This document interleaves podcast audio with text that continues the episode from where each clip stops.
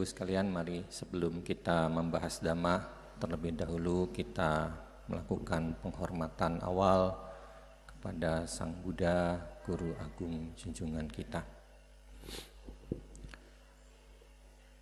Namo tassa bhagavato arahato sama sambuddhasa.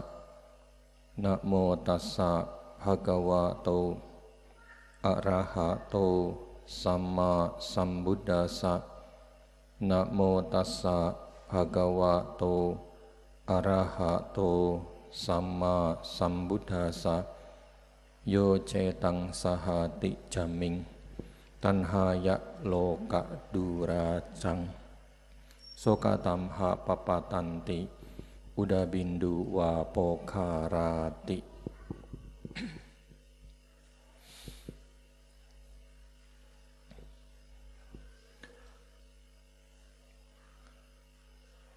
Bapak Ibu, saudara sekalian,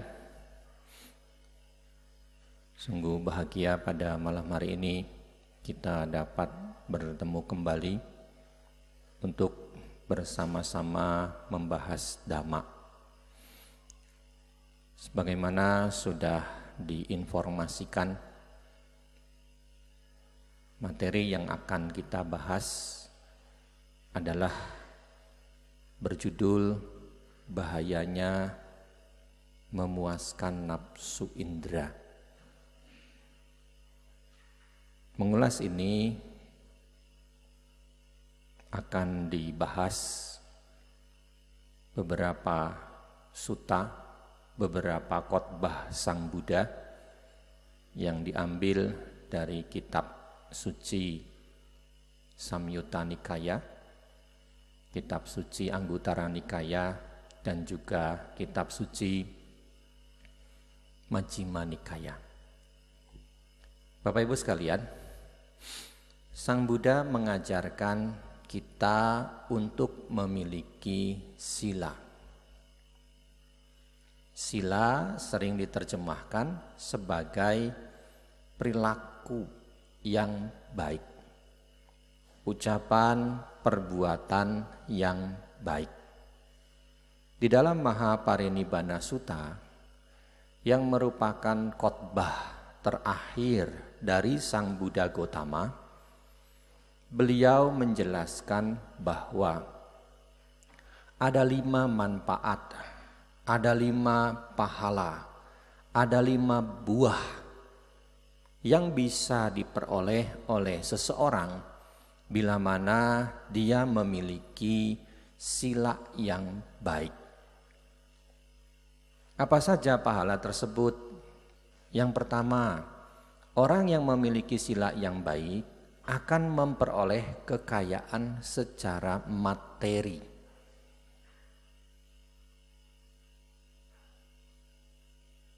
Dan juga tentunya adalah kekayaan secara batin.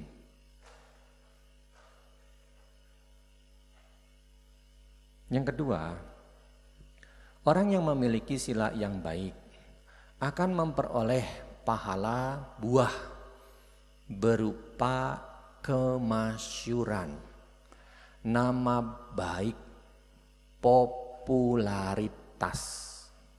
Jadi sesungguhnya kalau secara dhamma kita ingin dikenal oleh banyak orang, kita ingin populer, ingin termasyur, itu bisa didapat dengan melatih sila bukan dengan melanggar sila. Ya kebanyakan orang zaman sekarang kan populer karena melakukan kejahatan bukan karena berbuat kebajikan. Ini justru keliru besar.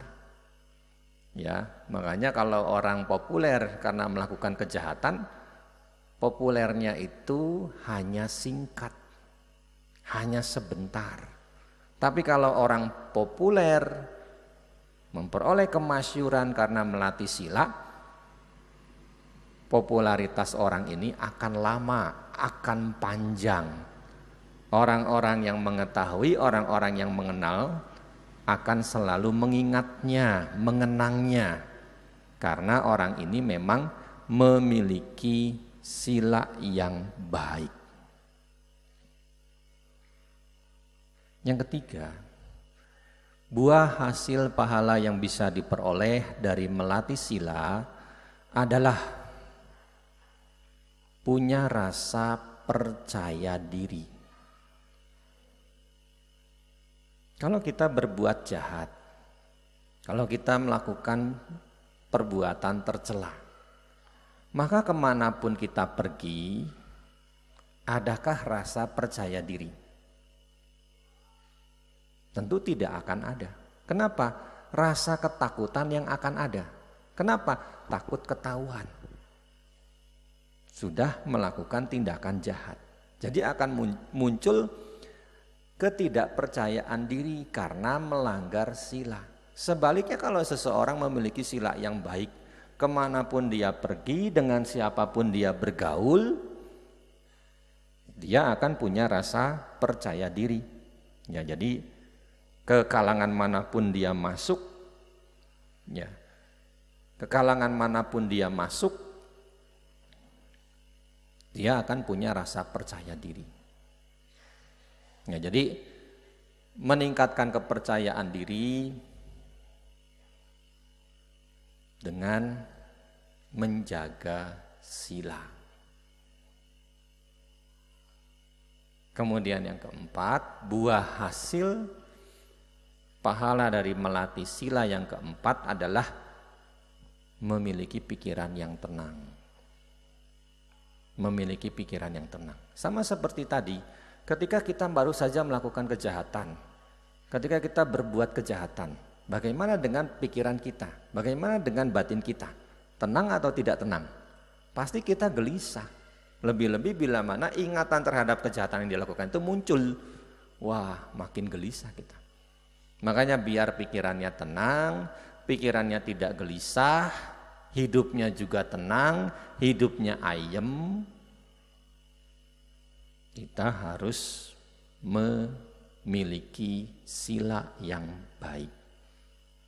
Karena Sang Buddha nyatakan melatih sila dengan baik seseorang akan memperoleh pahala yang keempat yaitu pikirannya tenang. Yang kelima, Pahala yang kelima Bapak Ibu sekalian bagi orang yang memiliki sila yang baik. Sila yang baik akan menuntun dia ketika hidupnya berakhir dia akan lahir kembali di alam bahagia, di alam surga, menjadi dewa atau menjadi dewi. Inilah buah hasil pahala dari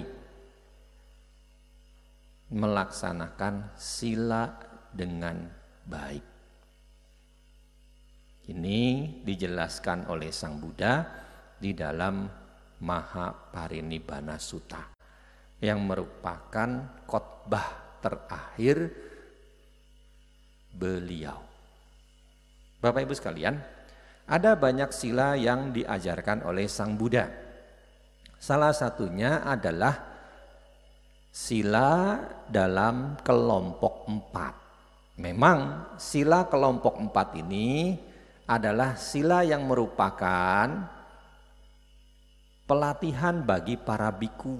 Tapi sesungguhnya kalau kita menyimak di dalam suta-suta, ketika Sang Buddha mengatakan istilah para biku, kita lihat konteksnya, karena memang pada saat itu beliau menyampaikan khotbah kepada para biku. Tetapi sesungguhnya istilah ini nanti akan menjadi bersifat umum, melingkupi juga umat Buddha semuanya. Sila kelompok empat ini sering disebut dengan istilah Cataro Silakanda. empat macam sila atau sila kelompok empat. Apa saja? Yang pertama adalah Patimoka Sangwara Sila. melatih diri sesuai dengan aturan-aturan yang sudah baku yang ditetapkan oleh Sang Buddha. Aturan-aturan baku yang ditetapkan oleh Sang Buddha kita kenal dengan istilah patimoka. Sering juga aturan-aturan patimoka atau winaya itu disebut juga dengan istilah Buddha Panyati. Aturan yang sudah ditetapkan oleh Sang Buddha. Yang kedua Bapak Ibu sekalian, sila kelompok empat yang kedua adalah indria sangwara sila. Pengendalian diri berupa mengendalikan indria-indria. Nanti ini akan dijelaskan secara lebih panjang.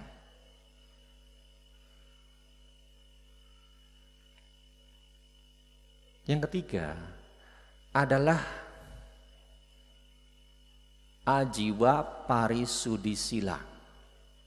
Sila yang menjelaskan bagaimana kita mendapatkan kebutuhan-kebutuhan pokok yang kita gunakan sehari-hari dengan cara yang sesuai dengan dhamma atau dengan cara yang bertentangan dengan dhamma. Ya, jadi ini menjelaskan bagaimana mata pencarian kita sehari-hari sesuai atau tidak sesuai dengan dhamma. Lalu yang terakhir, yang keempat adalah pacaya sani sita sila. Sila aturan yang menjelaskan bagaimana kita sehari-hari menggunakan kebutuhan-kebutuhan pokok tersebut dengan pemahaman benar atau tanpa pemahaman benar. Ya, jadi penggunaan kebutuhan-kebutuhan sehari-hari pun hendaknya dilakukan dengan adanya pemahaman benar agar tidak terlena dengan kebutuhan-kebutuhan pokok tersebut. Karena kalau kita terlena tentu ada bahaya yang bisa membuat kita celaka. Ya, jadi ya meskipun itu baik, meskipun itu bagus, ya tetap harus ada kewaspadaan dalam menggunakannya. Tetap harus ada kehati-hatian dalam menggunakannya. Karena sesuatu yang berlebihan itulah yang bisa memunculkan bahaya.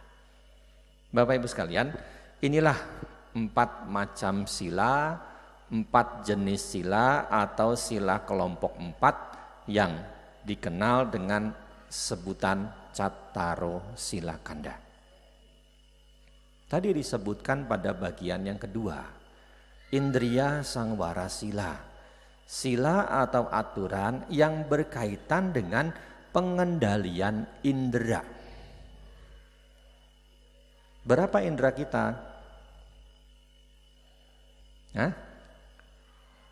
Berapa indera kita? Berapa indera kita? Berapa indera kita? Lima atau enam? Lima atau enam? Hah? Secara dhamma indera kita ada enam.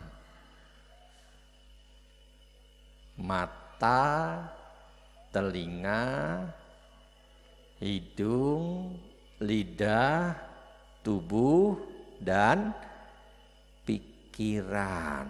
Makanya khotbah yang dikutip ini ada pada Salayatana Waga yang terdapat pada kitab suci Samyutta Nikaya.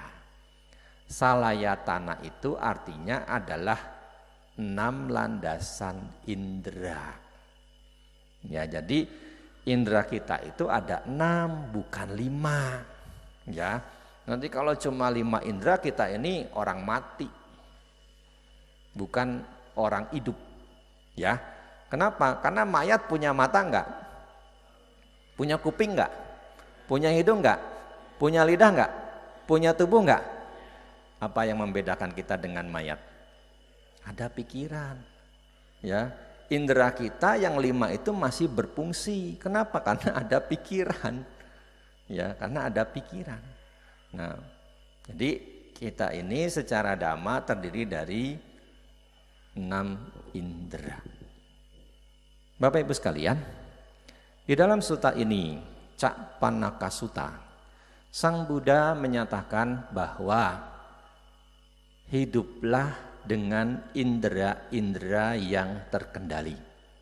Bukan dengan indera-indera yang tidak terkendali. Ketika seseorang hidup dengan indera-indera yang tidak terkendali, matanya liar, telinganya juga liar, hidungnya liar, lidahnya liar, tubuhnya liar, pikirannya liar. Maka orang ini diumpamakan seperti Orang yang badannya penuh luka lalu masuk ke dalam rerimbunan pepohonan yang berduri. Apa yang terjadi dengan orang tersebut?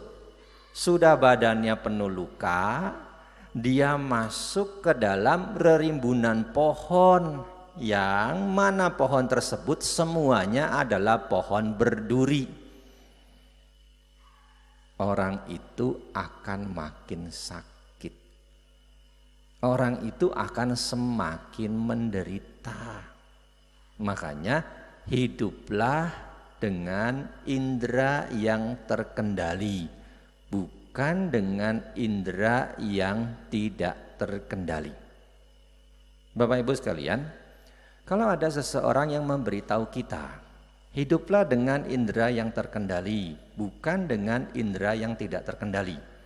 Pahamilah bahwa pemberitahuan itu adalah sesuatu yang memiliki niatan yang baik. Kita harus memahami hal itu.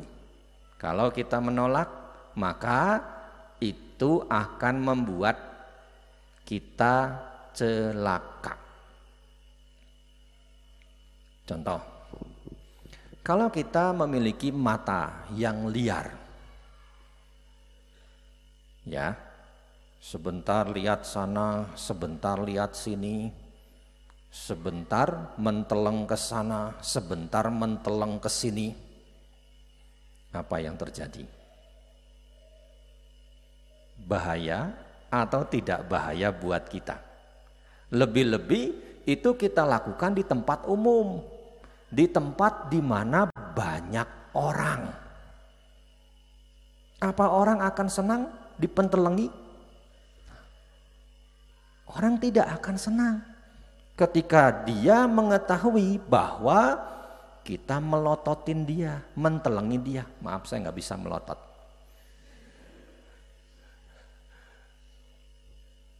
Ya, itu akan mengundang bahaya buat kita itu akan mengundang celaka buat kita. Ya saya sering juga memberikan contoh. Ibu-ibu seminggu sekali atau sebulan sekali ada biasanya pergi ke pasar atau ke supermarket untuk belanja bulanan. Sebelum berangkat kan mengecek apa yang kurang di rumah. Ya kan? Bawa catatan pergi berangkat ke pasar atau ke supermarket Hati-hati, matanya ini harus dikendalikan. Jangan nanti lihat gantungan kertas diskon 20%, diskon 30%, diskon 50%. Catatan yang sudah dibawa di rumah dilupakan, kepincut sama diskon.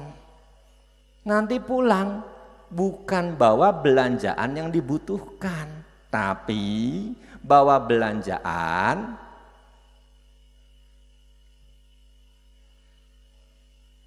yang dibeli karena indera matanya tidak terkendali. Bahwa belanjaan yang dibeli karena keinginan. Ya, makanya kan ini bahaya sekali. Makanya di sini diajarkan hiduplah dengan indera mata yang terkendali.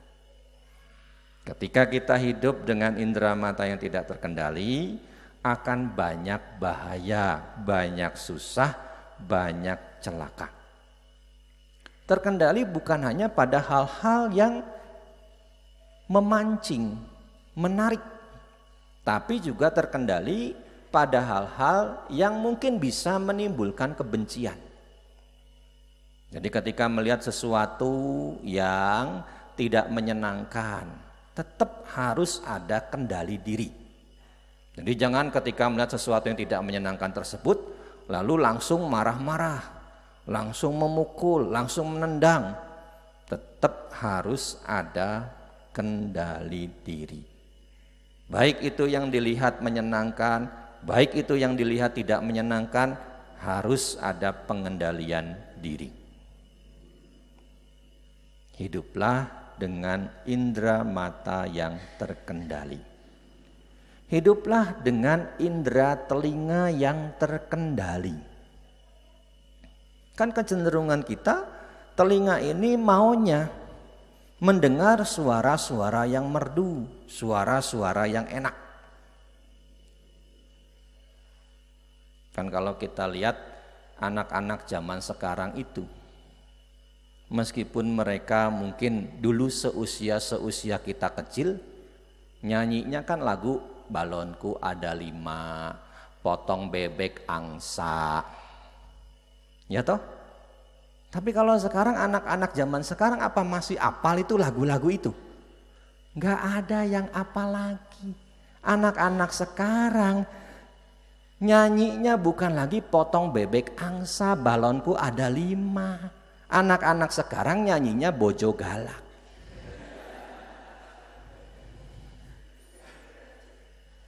Ya toh? Kenapa? Karena itu lebih menarik. Ya kan? Karena itu lebih menarik buat mereka sekarang ini. Jadi zamannya sudah berubah.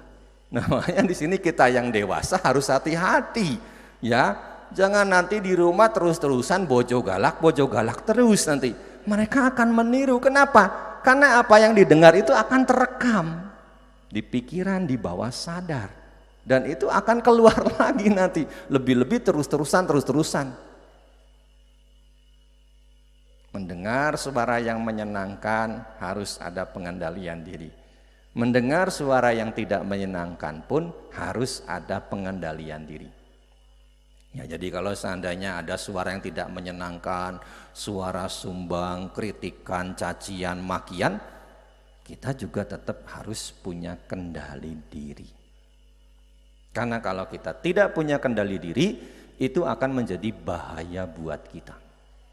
Ya, jadi baik itu suara menyenangkan, suara tidak menyenangkan, harus ada pengendalian diri. Hiduplah dengan indera hidung yang terkendali. Membaui, mencium sesuatu yang harum yang wangi Jangan terlena. Karena kalau kita terlena ada bahaya di sana. Kalau kita terikat ada bahaya di sana. Harus ada pengendalian diri. Ya. Meskipun istilahnya apa itu? Parfum-parfum itu wangi, ya menyenangkan. Harus ada kehati-hatian dalam menggunakannya. Ya toh? Karena kan itu bahan kimia, biar bagaimanapun. Kalau sering-sering menghirup bahan kimia,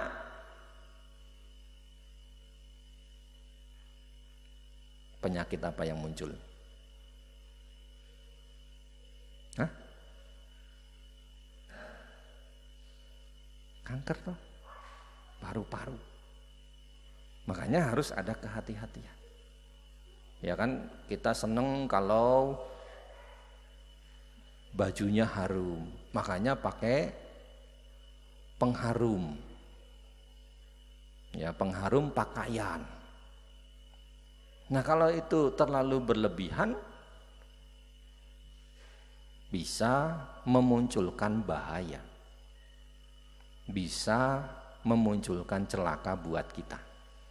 Makanya kalau saya nyuci jubah, saya kalau misalkan ada samanera nawarin, ada umat nawarin yang memang itu laki-laki atau sana keluarga, karena biku kan tidak boleh jubahnya dicucikan oleh uh, orang lain yang bukan sanak keluarganya atau bukan laki-laki. Ya. Kalau memang masih sanak keluarganya meskipun wanita diizinkan. Tapi kalau itu bukan sanak keluarganya, wanita tidak diizinkan. Kadang-kadang samanera suka nawarin atau biku-biku yang lebih muda dari saya wasanya Bante mau nyuci ya? Sini saya cuciin Bante. Masukin mesin cuci. Saya selalu wanti-wanti. Jangan pakai pengharum. Jangan pakai pewangi pakaian. Pakai deterjen saya sudah cukup. Kenapa? Karena kalau menurut saya ketika badan kita keringetan, pakaian atau baju kita pakai pengharum pewangi pakaian, itu baunya malah lebih bau dari kalau kita tidak pakai pewangi pakaian. Jadi kontaminasi keringat dengan pewangi pakaian itu jadi lebih apek. Jadi lebih tidak sedap. Ya makanya saya selalu wanti-wanti kalau jubah ini dicuciin sama yang lain saya selalu wanti-wanti jangan pakai pewangi pakaian, cukup pakai deterjen. Ya untuk apa istilahnya uh, membersihkan saja. Nggak perlu yang harum-harum ya karena biku bukan umat awam. Ya jadi harus ada pengendalian diri ketika membaui mencium yang harum sekalipun demikian pula ketika mencium yang tidak harum yang bau yang enggak enak di hidung. Tetap harus ada pengendalian.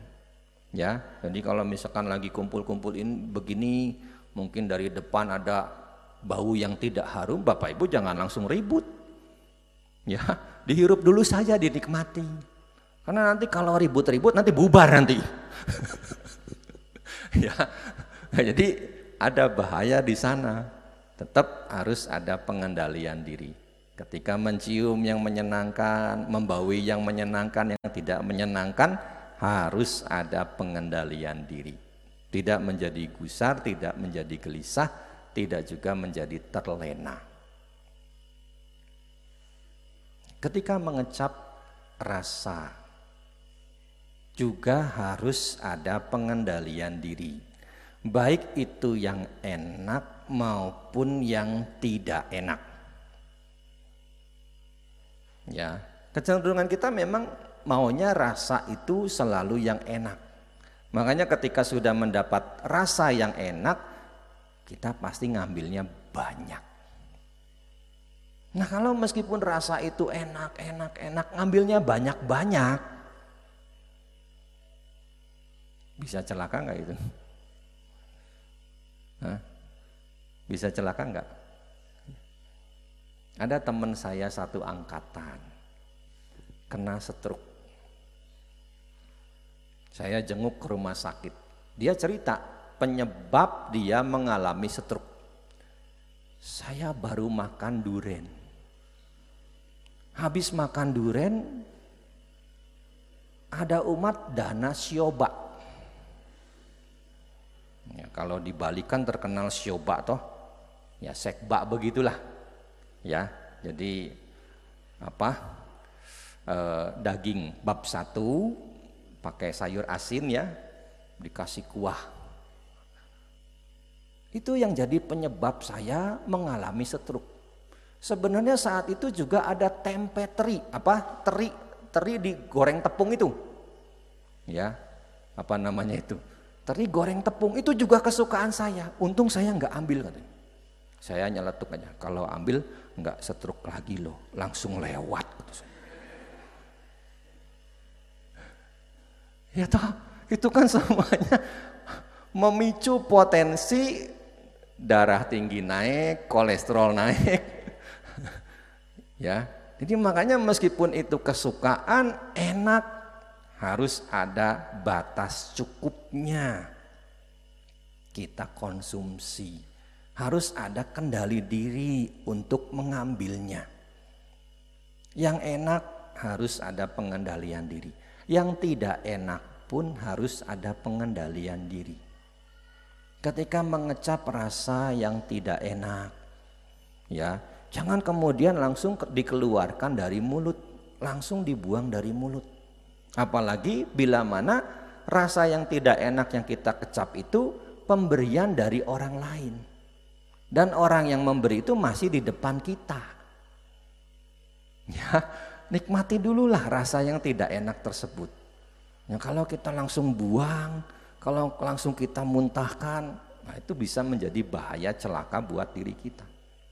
Jadi rasa yang enak, rasa yang tidak enak tetap harus ada pengendalian diri.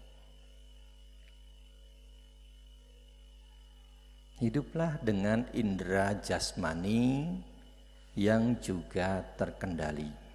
Baik ketika merasakan yang menyenangkan maupun yang tidak menyenangkan. Menyentuh yang lembut ataupun menyentuh yang kasar. Ya, memang kecenderungan kita kan maunya ketika memegang sesuatu itu yang lembut-lembut, yang halus.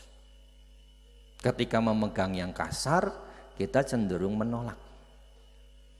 Ya, kecenderungan kita seperti itu.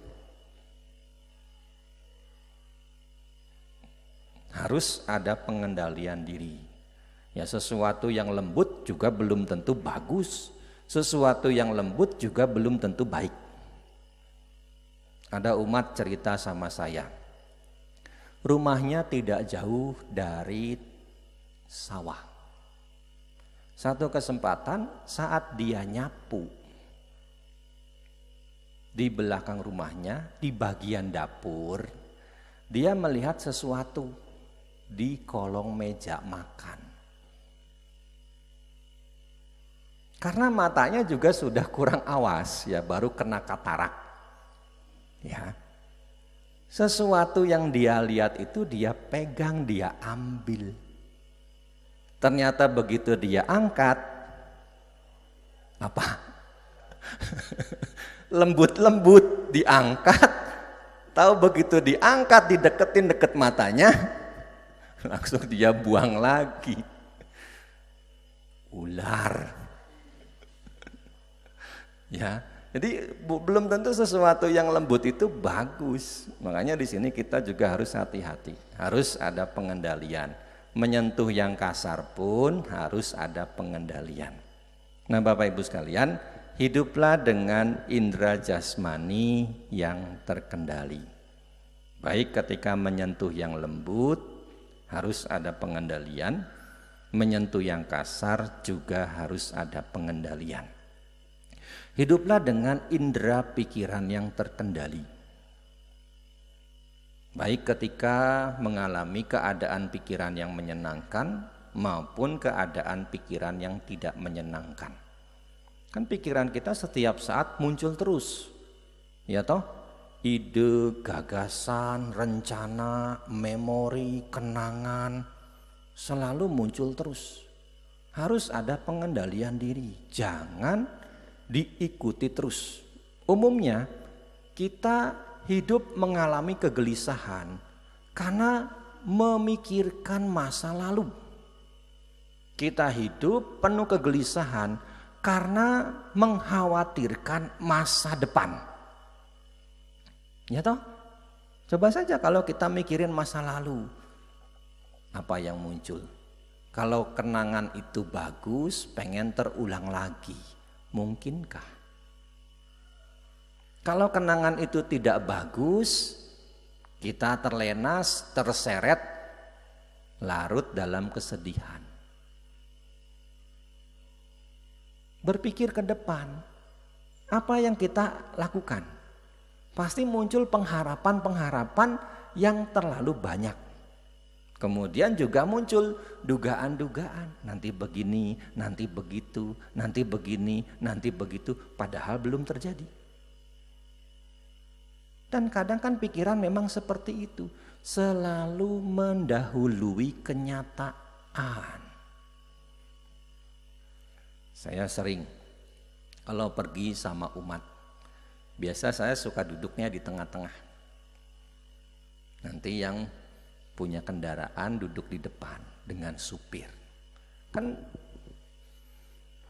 yang punya kendaraan ini juga pasti membantu supir memperhatikan jalan. Kan kadang-kadang mungkin di depan tuh ada motor, slip sono, slip sini, slip sono, slip sini. Pikiran pasti sudah berpikir, untung nggak jatuh tuh orang. Ya toh? Atau mungkin nanti ada mobil, Untung nggak kena tuh orang. Kalau kena, nah, pasti begini, begini, begini, begini. Pikiran selalu mendahului kenyataan. Sang Buddha mengajarkan kita hiduplah dengan indera pikiran yang terkendali. Kita harus ingat sebagaimana sudah dinyatakan oleh Sang Buddha, yang lalu sudah berlalu, yang akan datang belumlah tiba. Ya, yang lalu sudah berlalu tidak mungkin terulang lagi. Yang lalu jadikan pelajaran, jadikan pengalaman. Ya kan? Yang akan datang harus dipersiapkan kalau memang kita maunya yang akan datang itu baik bagus. Dari sekarang harus ada persiapan. Ya, jadi baik ketika pikiran kita bersentuhan dengan objek pikiran yang menyenangkan maupun yang tidak menyenangkan harus ada kendali diri. Tidak larut, tidak terlena. Kalau seandainya kita hidup dengan indera-indera itu tidak terkendali, bagaimana Bante? Bapak Ibu sekalian, dalam suta ini Sang Buddha menjelaskan kalau seseorang hidup dengan indera-indera yang tidak terkendali, semua enam inderanya liar, orang itu diumpamakan seperti seseorang yang mengikat enam ekor binatang dengan seutas tali. Tapi cara mengikat dia binatang-binatang itu diikat satu persatu dengan ujung-ujung tali tidak diikat lagi menjadi satu. Ya. Dia mengikat enam binatang dengan seutas tali. Binatang apa yang dia ikat? Yang pertama yang dia ikat adalah ular. Ini ujung talinya. Dia ikat ular pertama.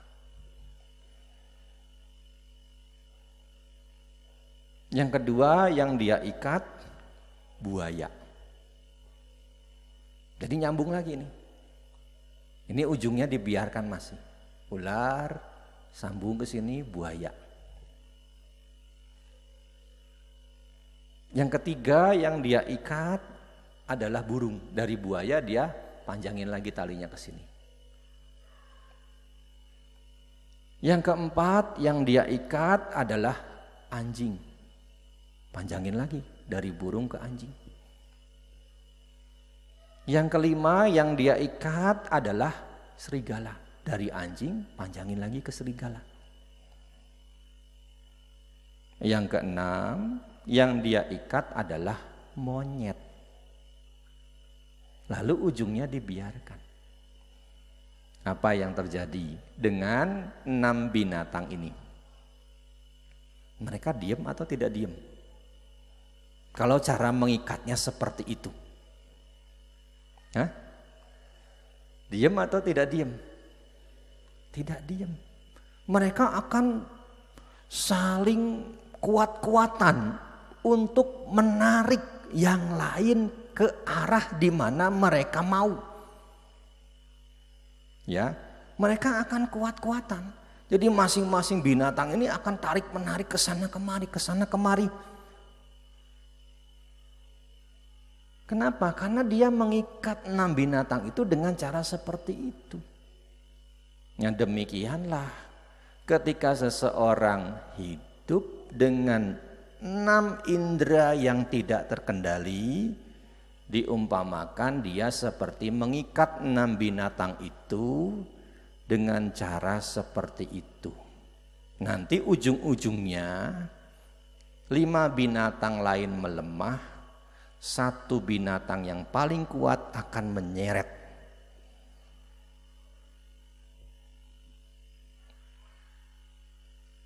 Lima binatang tersebut mengikuti binatang yang paling kuat ini. Ya, coba saja Ya seperti tadi ketika indera matanya tidak terkendali, sudah tertarik, sudah tergiur, sudah terlena, apa kuping gak ngikutin ngedenger? Hah? Misalkan nonton film, ya keinginan untuk nonton muncul, nonton dari indera mata, ya kan? Ya nanti kuat-kuatan. Yang ini sebenarnya pengen ngedenger musik, ya ada organ tunggal. Ya, akhirnya mereka tarik-tarikan. Ini pengen makan, ini pengen nyium, ya membaui itu pengharum yang baru dibeli. Ya, ini pengen membelai-belai si Blacky yang baru saja dibawa pergi ke salon. Ya. Tapi tarik-tarikan, akhirnya yang menang mana? Nonton. Ya kan? Film apa ini yang lagi rame itu? Yang katanya penontonnya sudah tembus 3 juta. Film hantu itu apa? Ah, penunggu pengabdi setan ya. ya, jadi kuat ini, kuat jadinya ini yang lebih kuat otomatis telinga juga ngikut, tubuh juga ngikut, ya toh. Jadi seperti itu. Nah, Bapak Ibu sekalian, ular adalah simbolisasi dari mata Ular ketika dia menarik, dia akan pergi menuju sarang rayap. Karena di sarang rayap itulah dia bisa mendapatkan makanan. Begitu pula mata ini akan pergi menarik melihat tontonan, melihat bentuk. Terutama bentuk yang indah, terutama bentuk yang menyenangkan. Kalau seandainya buaya yang kuat, buayanya menarik ke mana? Buaya akan menarik ke air. Kenapa? Karena di sanalah dia tinggal. Makanya kalau buaya lagi di darat, begitu mendengar suara keciprat air, dia akan cepat-cepat bergerak menuju air. Ya, buaya banyak di darat memang ya.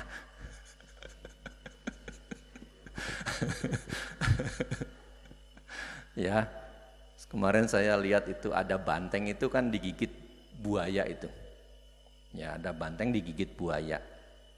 Ya, buayanya ini bantengnya kuat juga. Dari kan mungkin bantengnya ini minum.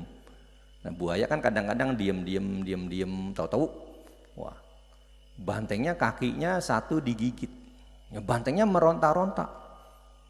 Mampu menarik buaya itu sedikit keluar dari air bahkan ke darat tubuhnya semuanya. Tapi pelan-pelan ya karena digigit-gigit terus darah pun mengucur. Bantengnya mulai lemes, mulai lemah. Teman-temannya yang lain, teman-teman bantengnya yang lain diam-diam aja karena memang kan tidak tahu toh. Nah, dia diam-diam aja, pelan-pelan bantengnya mulai tertarik sekarang kebalik. Kalau tadi banteng narik buaya ke darat, sekarang bantengnya mulai ditarik ke air. Ya, ditarik terus ke air. Ya, tapi saat itu muncul kudanil yang menyelamatkan banteng tersebut. Ya, buayanya di, diseruduk sama kudanil. Akhirnya bantengnya lepas. Jadi buaya akan tertarik dengan air. Ya, gemercik air, cipratan air. Buaya adalah simbol dari telinga. Ya, mendengar. Makanya ketika kita mendengar sesuatu, ya seperti buaya mendengar air. Ya. Tadi begitu saya sampai di sini kan ada bojo galak tuh ya. Anak-anak ini lagi nyetel bojo galak itu. Untung saya nggak ngerti lagunya, cuma tahu judulnya aja. ya, kalau saya ngerti lagunya pasti saya ngikut-ngikut. ya, jadi kan kalau kita mendengar sesuatu suara yang sudah kita kenal, kan kita pasti ikut berdendang toh, ikut berjoget. Ya minimal ikut bergumam lah atau nyanyi dalam hati. Nah ini buaya simbol dari telinga. Kemudian hidung. Ya, burung, burung itu simbol dari hidung. Ke mana burung kalau dilepas? Dia pasti akan bergerak ke atas, ke udara. Ya toh? Begitu pula kalau kita membawi sesuatu. Kan pasti kita mengangkat hidung toh ya. Tidak menurunkan hidung kan ya. Ada nggak kalau orang membawi sesuatu tuh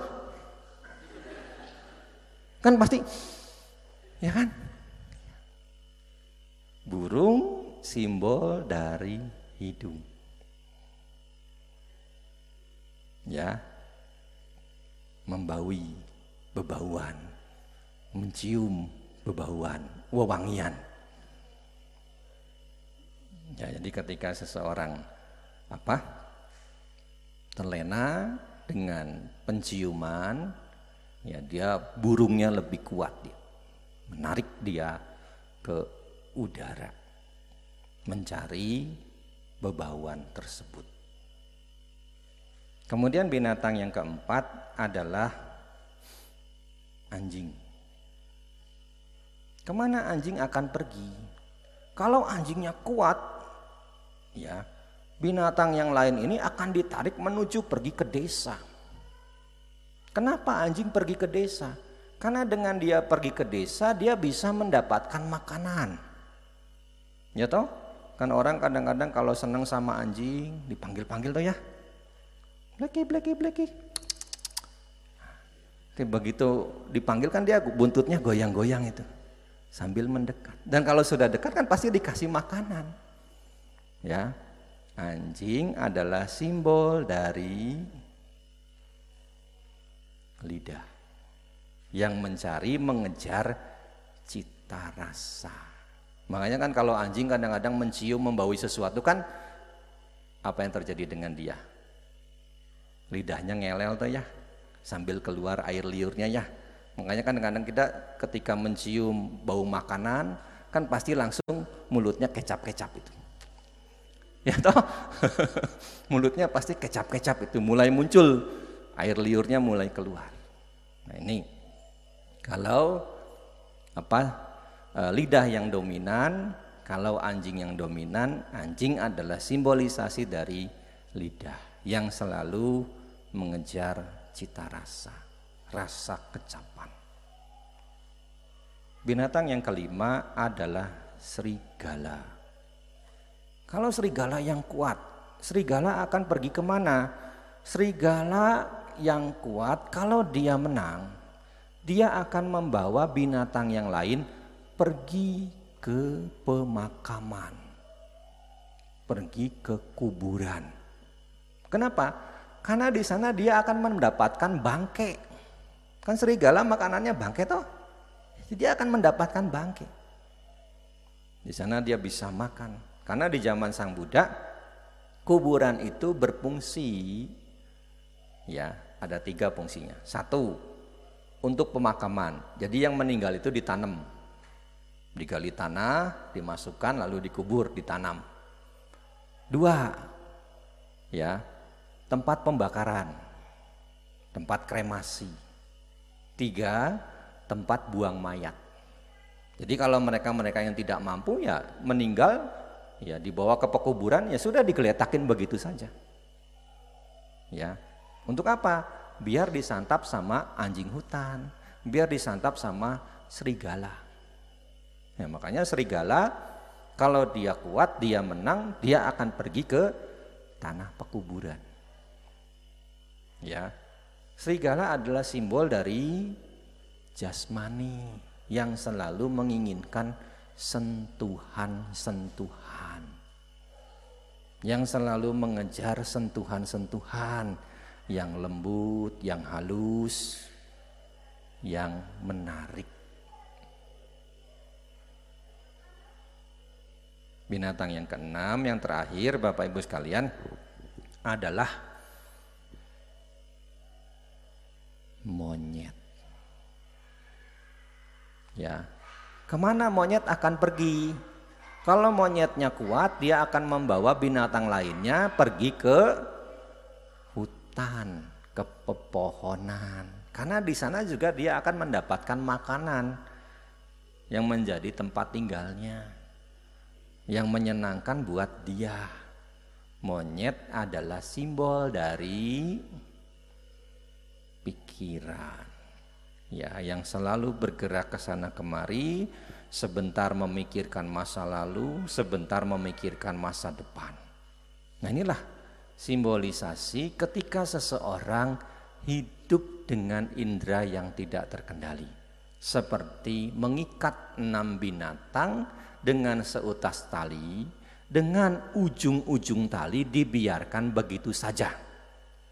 Ya, tidak diikatkan, tidak disimpulkan. Makanya binatang-binatang tersebut akan saling kuat-kuatan untuk menarik binatang yang lainnya.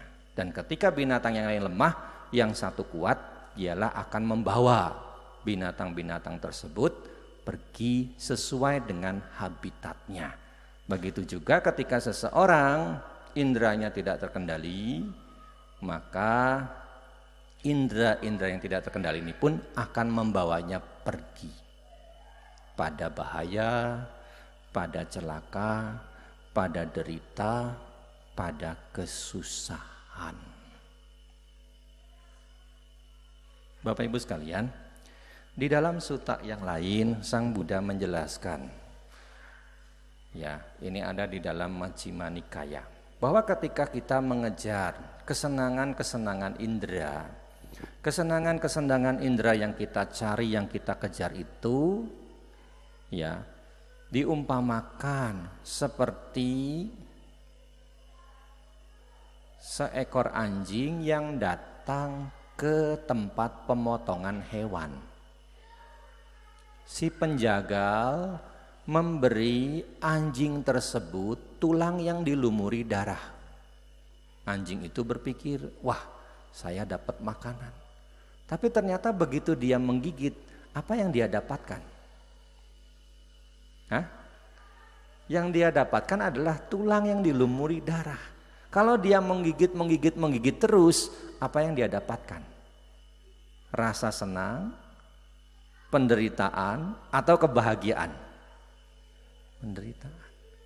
Nah, seperti itulah kalau kita terus-menerus mengejar, memuaskan nafsu indera seperti anjing yang diberi tulang dilumuri darah. Ya. Kemudian yang kedua, seperti burung elang atau burung gagak atau burung hering. Burung hering itu burung pemakan bangkai. Dia hinggap di pohon. Ketika dia hinggap di pohon, kan dia mencari makanan toh ke bawah. Lihat-lihat. Dan dia melihat di bawah sana ada sepotong daging. Dia turun mengambil daging itu, menggigit dengan paruhnya. Dan begitu dia terbang, hinggap lagi di pohon, ternyata burung-burung lain pun mengejar daging yang sama, mengincar daging yang sama. Ketika burung yang ini, yang pertama ini sedang menggigit daging, apa yang dilakukan dengan burung-burung lainnya? Burung-burung lainnya akan menyerang burung-burung burung yang sudah menggigit daging ini. Kalau dia tidak melepaskan daging itu, apa yang terjadi dengan dirinya? Satu burung dikeroyok banyak burung burung itu akan celaka, burung itu akan binasa, burung itu akan mati. Seperti inilah kalau kita mengejar kesenangan-kesenangan indera akan membuat kita celaka, akan membuat kita binasa.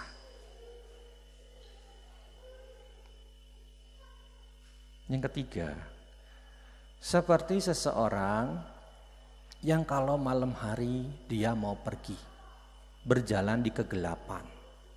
Dia mencari alang-alang. Kan kalau dulu-dulu sebelum banyak listrik seperti sekarang kan kita pergi-pergi bawa obor. Obornya yang dia buat ini bukan dari bambu ujungnya kain lalu diisi minyak tanah sedikit di ruas bambunya. Tapi orang ini membawa obor yang terbuat dari alang-alang kering. Nah, dia berjalan melawan arah angin. Apa yang terjadi dengan obor alang-alang tersebut? Hah? Dia membawa obor tersebut melawan arah angin. Cepat habis. Kalau dia nggak cepet-cepet lepas, ya obor yang terbuat dari alang-alang yang cepat terbakar karena dia bawa melawan arah angin, ya dia bisa celaka, dia bisa bahaya, dia bisa terbakar, dia bisa binasa. Seperti itulah orang yang hidup mengejar, memuaskan nafsu inderanya. Dia bisa bahaya, bisa celaka, bisa binasa.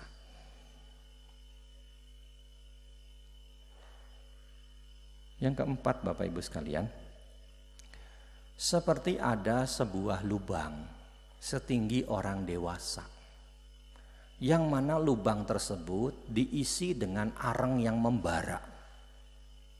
Ada orang datang melongok pengen tahu lubang apa sih ini? Oh, lubang ini penuh dengan arang yang membara. Tahu-tahu muncul dua orang memegang tangan orang yang pertama ini. Dua orang ini ingin menjatuhkan orang yang pertama yang melongok melihat arang yang membara tersebut, menjatuhkan dia ke dalam lubang arang ini apa yang terjadi dengan orang pertama yang dipegang oleh dua orang ini? Dia akan meronta-ronta. Dia akan menggeliat. Kenapa? Karena kalau dia jatuh ke dalam lubang arang tersebut, dia bisa celaka. Sama seperti itu. Ketika seseorang terlena dengan kesenangan indera, seperti orang yang mau dicemplungkan ke dalam lubang arang yang membara.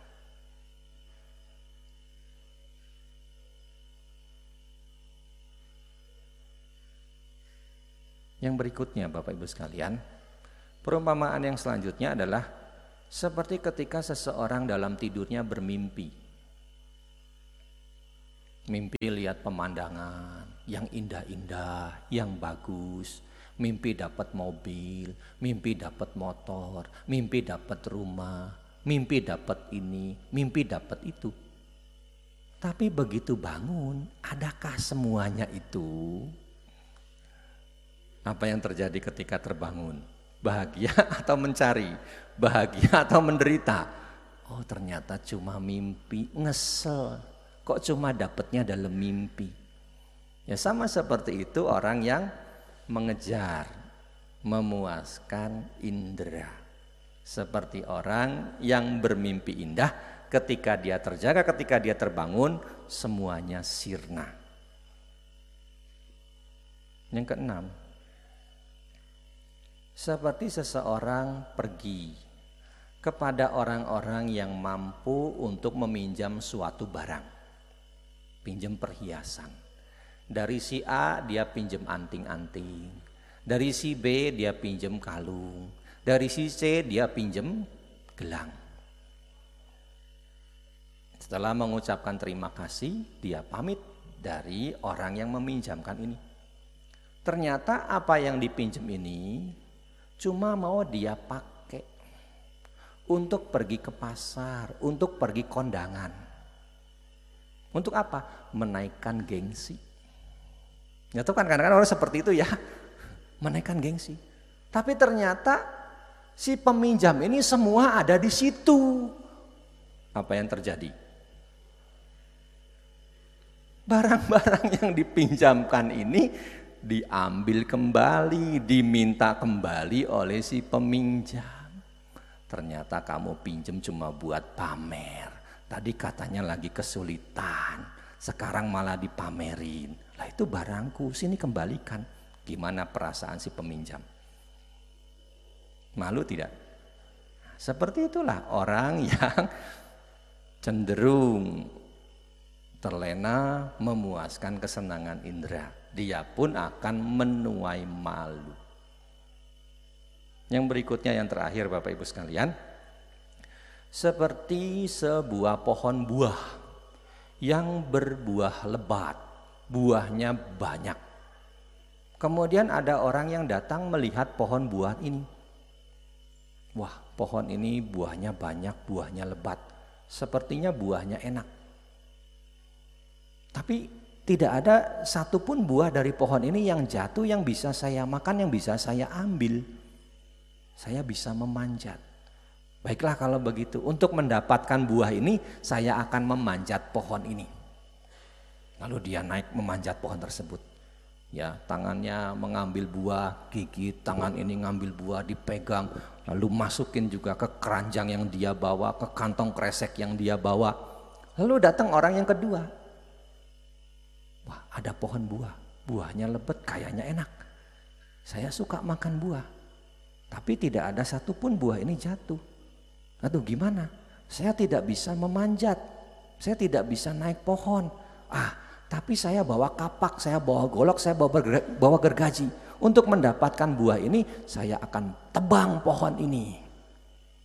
Lalu dia pun memulai usahanya. Apa yang dilakukan dengan orang yang pertama? Apa dia akan tetap nangkring di atas pohon tersebut? Kalau dia tidak turun, apa yang akan terjadi dengan dirinya? Dia akan celaka. Dia akan bahaya, dia akan binasa. Nah seperti inilah kalau kita hidup dengan tidak punya pengendalian diri.